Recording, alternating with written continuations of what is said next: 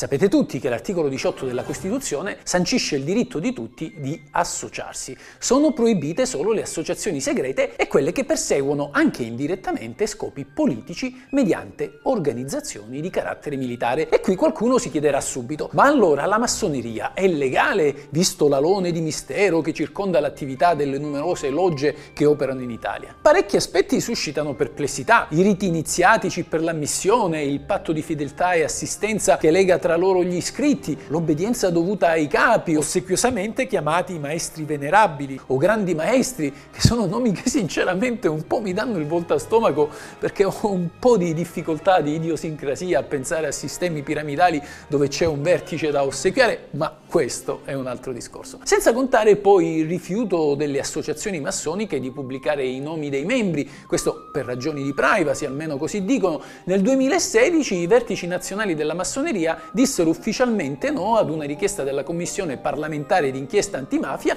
che voleva apprendere gli elenchi degli iscritti. La massoneria, come sapete tutti, è un'organizzazione molto diffusa in Italia e nel mondo, ma è anche opaca. La trasparenza e la pubblicità delle iniziative non sembrano proprio rientrare tra i suoi valori. I massoni non fanno sfoggio della loro appartenenza alla massoneria né ostentano le qualifiche rivestite nell'organizzazione, al contrario tengono le loro attività riservate e all'esterno non trapela quasi nulla di ciò che avviene durante le riunioni.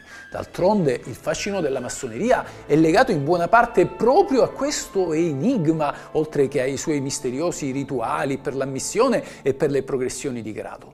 La massoneria è nata quasi tre secoli fa come un'organizzazione elitaria ed in buona parte è rimasta tale ancora oggi. Le attività massoniche vengono svolte in gran parte nell'ombra e non sono rese note al pubblico. Il senso comune però ci dice che chi non ha nulla da nascondere agisce alla luce del sole e perciò bisogna andare a fondo e chiedersi se questo tipo di organizzazione, piuttosto occulta nei meccanismi di funzionamento, possa incidere sul nostro quesito. La massoneria è legale?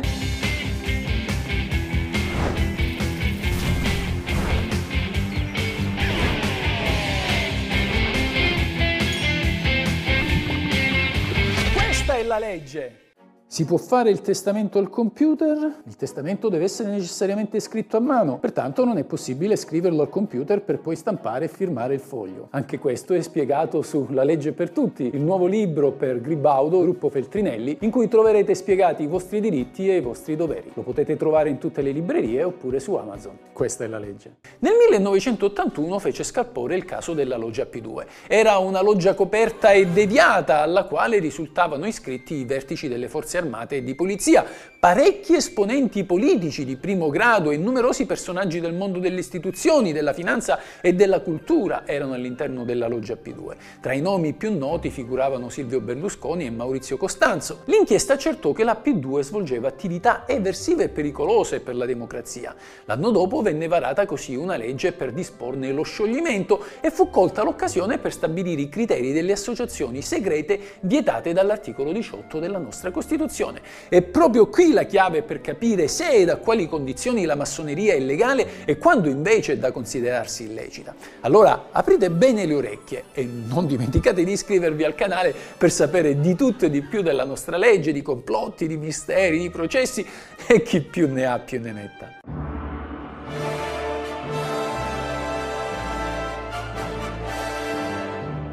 Anche se secondo molti la massoneria nascerebbe già ai tempi delle crociate, ufficialmente nacque in Inghilterra all'inizio del Settecento come una associazione su base iniziatica e poi si diffuse presto in molti altri stati del mondo, compresa l'Italia.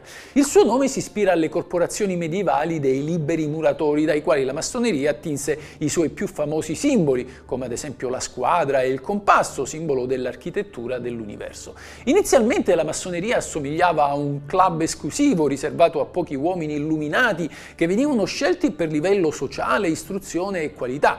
Gli affiliati erano in massima parte nobili, professionisti, imprenditori e anche commercianti. Venivano attratti dall'innovativo ideale massonico che presentava molte analogie con l'illuminismo e si contraddistingueva per essere colto, elitario, laico e ben distinto dalla visione comune e dominante. Furono massoni grandi personaggi della storia della scienza, delle arti e della politica, come ad esempio Voltaire, Mozart, Benjamin Franklin e anche George Washington, il primo presidente degli Stati Uniti. La massoneria si articola in logge, cioè gruppi di iscritti che formano le associazioni di base a livello territoriale. In Italia le prime logge si formarono nel Settecento in Calabria, Toscana e Piemonte. Nell'Ottocento le logge si organizzarono sotto il rito del Grande Oriente d'Italia, che ancora oggi è la più grande istituzione massonica, ha sede a Roma a Palazzo Giustiniani. Un secolo dopo, all'inizio del Novecento, vi fu una scissione e nacque nacque la loggia degli Alam, cioè gli antichi liberi accettati muratori, detta anche Gran Loggia di Piazza Gesù dal luogo dove ha sede. Negli anni 90 è stata fondata la Grande Loggia Regolare d'Italia,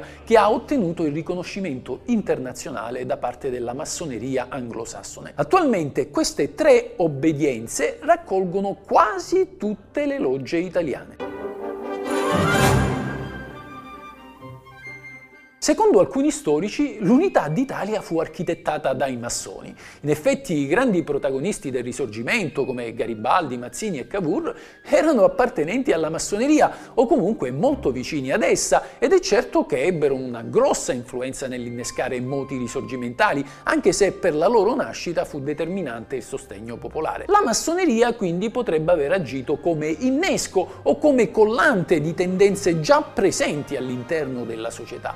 Forse il ruolo della massoneria nella costruzione dell'Italia unita fu sopravvalutato. Certo è che i massoni non lo rivendicarono mai né in quell'occasione né in successive altre vicende chiave della nostra storia in cui pare che comunque abbiano avuto importanti ruoli come la stessa liberazione dell'Italia dal nazifascismo durante la seconda guerra mondiale. C'è poi chi è arrivato a sostenere che i massoni progettino da almeno un secolo e a tutt'oggi l'instaurazione di un fantomatico nuovo ordine mondiale, ma è una teoria complottistica che manca di prove oggettive, così come quella che attribuisce alla massoneria tendenze sataniste.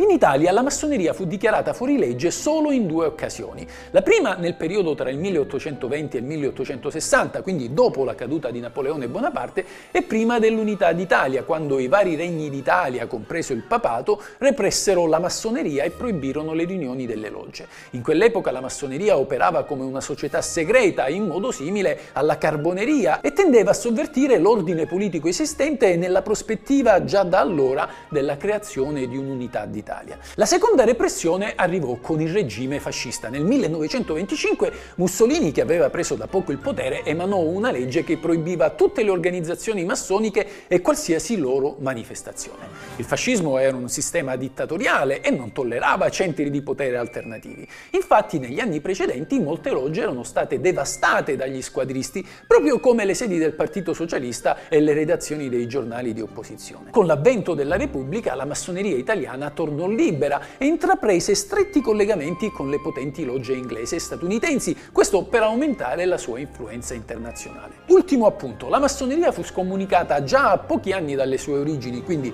nel Settecento, con una famosa bolla papale. Successivamente ogni riferimento ai massoni fu abrogato dal codice di diritto canonico del 1983.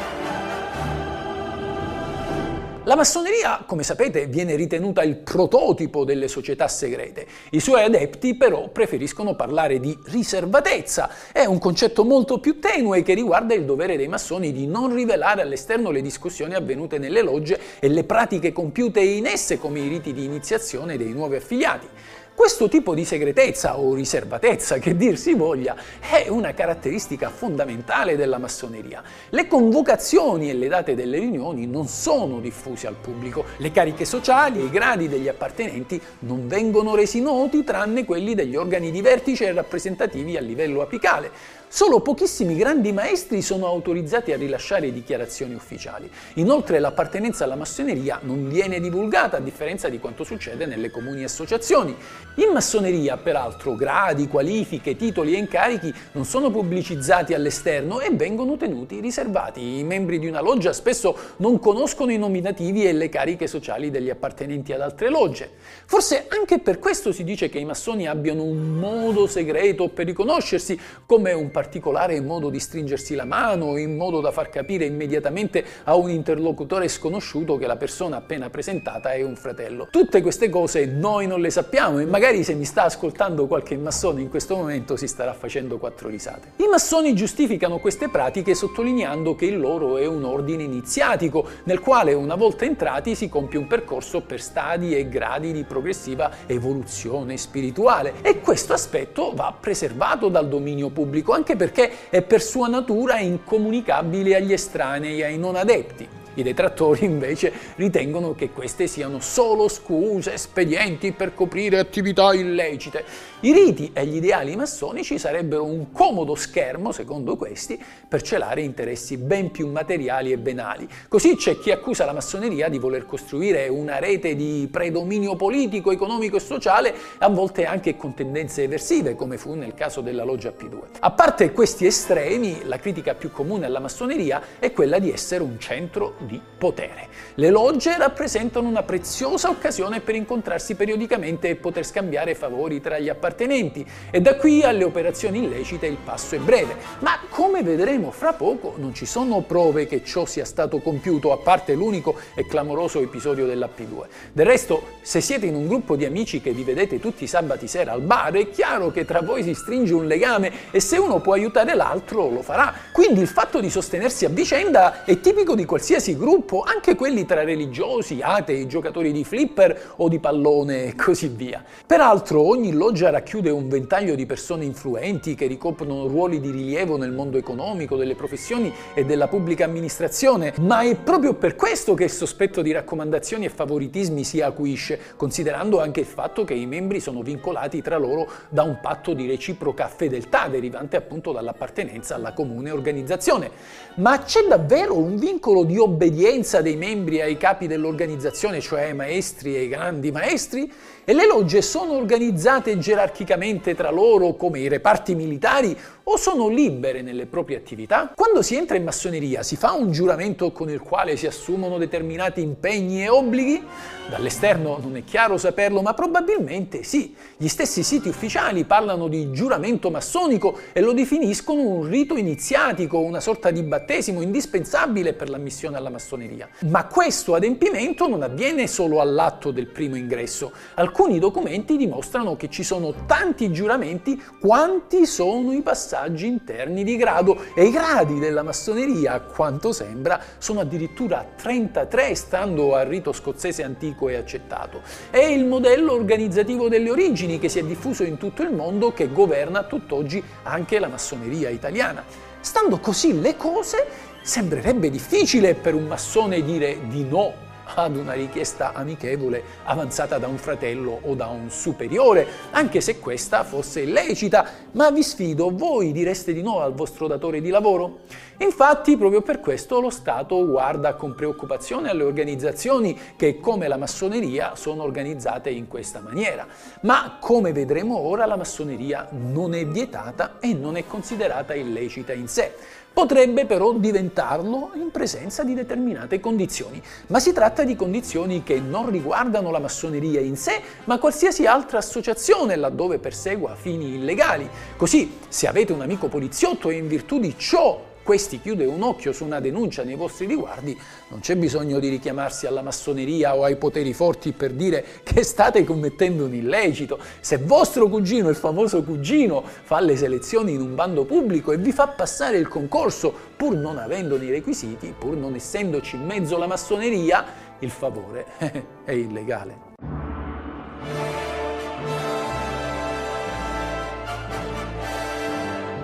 Le associazioni segrete sono viste con sospetto dalla Costituzione della Repubblica Italiana perché, come sancisce l'articolo 1, la sovranità appartiene al popolo che la esercita nelle forme e nei limiti della Costituzione. Quindi non è ammissibile che si formino centri di potere al di fuori delle strutture legittime previste dall'ordinamento e che con la copertura offerta dalla segretezza potrebbero avere fini eversivi, sovversivi o cospirativi. È un pericolo da non sottovalutare per non porre a rischio la stessa sopravvivenza della democrazia. L'articolo 18 della Costituzione sancisce il diritto di libera associazione dei cittadini, senza alcuna autorizzazione, ma vieta le associazioni in questi tre specifici casi. Quando perseguono fini contrari alla legge penale e quindi radicalmente illecita qualsiasi associazione dedita al compimento di reati come la mafia, la camorra, l'andrangheta ed anche le organizzazioni terroristiche o di sovversione politica.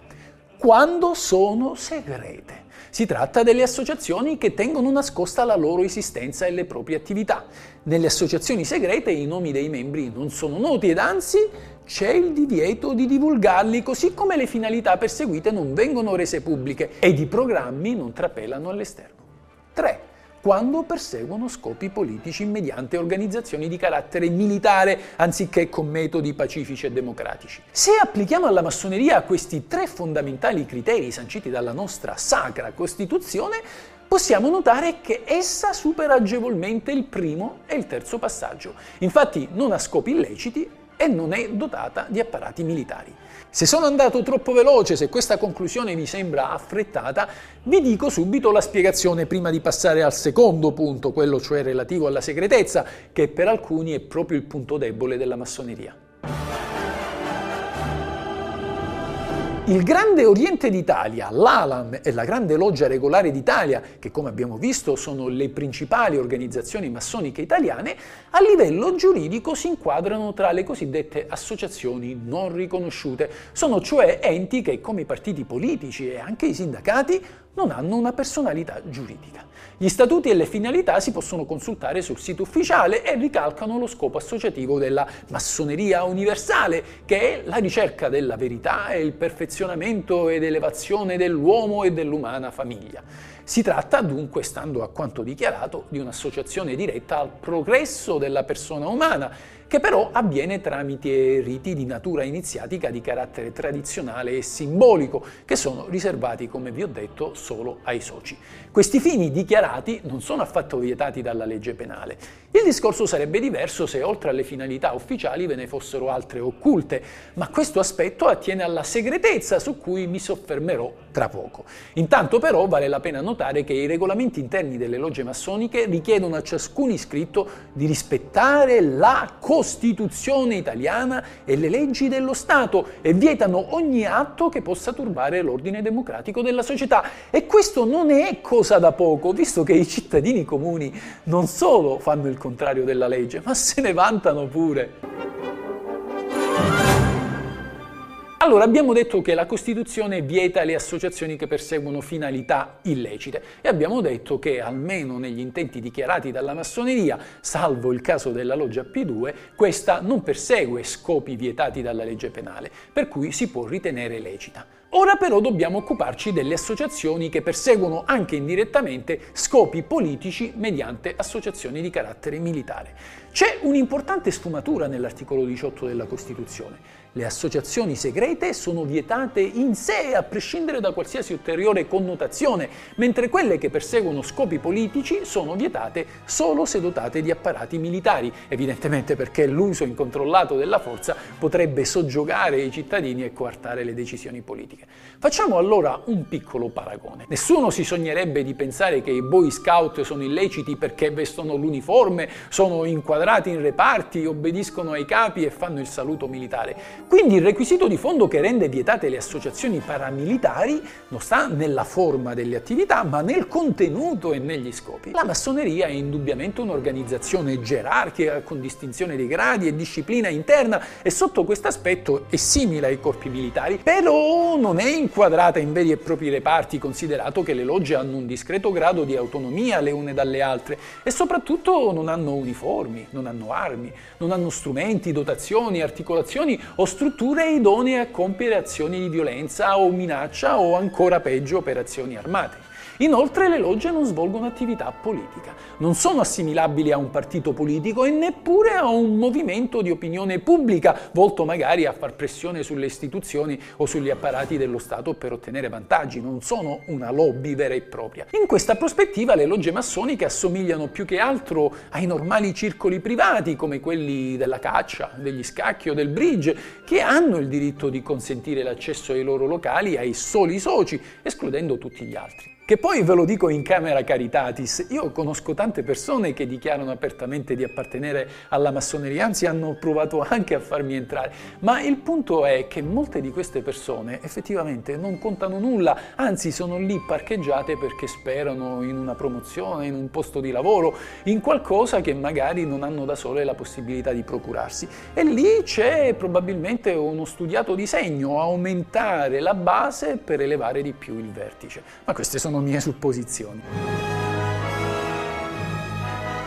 La segretezza è il vero punto nodale per capire se la massoneria è lecita o illecita. Abbiamo visto che l'articolo 18 della Costituzione vieta le associazioni segrete. La Carta Costituzionale però non fornisce la definizione necessaria per capire quando si è in presenza di un'organizzazione segreta, perciò dovrebbe intendersi che tutte le associazioni segrete siano automaticamente illecite. Ma questa secca affermazione è stata temperata da una legge costituzionale emanata nel 1982 dopo il famoso scandalo scandalo della loggia P2. La P2, che è un'abbreviazione di Propaganda 2, era una loggia deviata ed eversiva che aveva operato in Italia negli anni 70 e 60. Questa loggia venne ritenuta contraria all'ordine democratico, perciò fu sciolta proprio con questa apposita legge costituzionale chiamata Legge Anselmi. La legge Anselmi, traendo spunto dalla P2, ha colto l'occasione per definire quali sono le associazioni segrete e dunque vietate dalla Costituzione. Le vediamo subito. L'articolo 1 della legge Anselmi considera associazioni segrete come tali vietate quelle che, occultando la loro esistenza o tenendo segrete finalità, attività sociali o soci, svolgono attività diretta ad interferire sull'esercizio delle funzioni di organi costituzionali e di amministrazioni pubbliche. La legge Anselmi dunque non vieta le associazioni segrete in sé, ma solo quelle che sono segrete e che nello stesso tempo perseguono fini illeciti. Sembra una precisazione da poco, una piccola aggiunta all'articolo 18 della Costituzione, ma la conseguenza è fondamentale perché in base a questa legge un'associazione pur segreta come la massoneria è perfettamente legittima, a meno che non venga provato caso per caso e di volta in volta, come è avvenuto nel caso della loggia P2, che essa nel suo complesso o anche una sua articolazione compia attività aventi scopi di condizionamento dei pubblici poteri. A quel punto la massoneria sarebbe illecita e i suoi adepti potrebbero essere puniti penalmente. Dunque, leggendo alla lettera l'articolo 18 della Costituzione, saremmo portati a ritenere che la massoneria è vietata in quanto segreta e tanto basterebbe, anche se non persegue un programma illecito e non è organizzata militarmente. Ma questa interpretazione, come vi ho detto, è considerata troppo rigida perché colpirebbe anche quei sodalizi che, pur essendo segreti, perseguono finalità del tutto lecite e che, come abbiamo visto, la legge Anselmi riconosce come associazioni legittime finché non turbano il funzionamento degli apparati dello Stato. La massoneria fa leva proprio su questo punto e rifiuta di essere etichettata come un'associazione segreta o magari peggio ancora di perseguire scopi illegittimi. Tirando le fila del discorso, dopo tutto questo ampio ragionamento che spero che vi abbia arricchito, possiamo concludere che la massoneria di per sé non costituisce un'associazione segreta vietata dalla Costituzione e dalle nostre leggi penali. Infatti il concetto di segretezza va interpretato in relazione ai modi che può assumere nel suo concreto atteggiarsi e va considerato in relazione alla condotta posta concretamente in essere dall'organizzazione. Questa è la legge.